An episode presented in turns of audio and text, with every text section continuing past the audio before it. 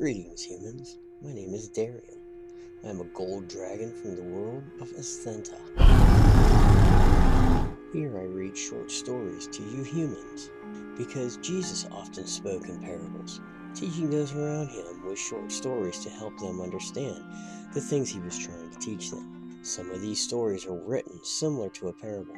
However, be aware, some are written just to entertain.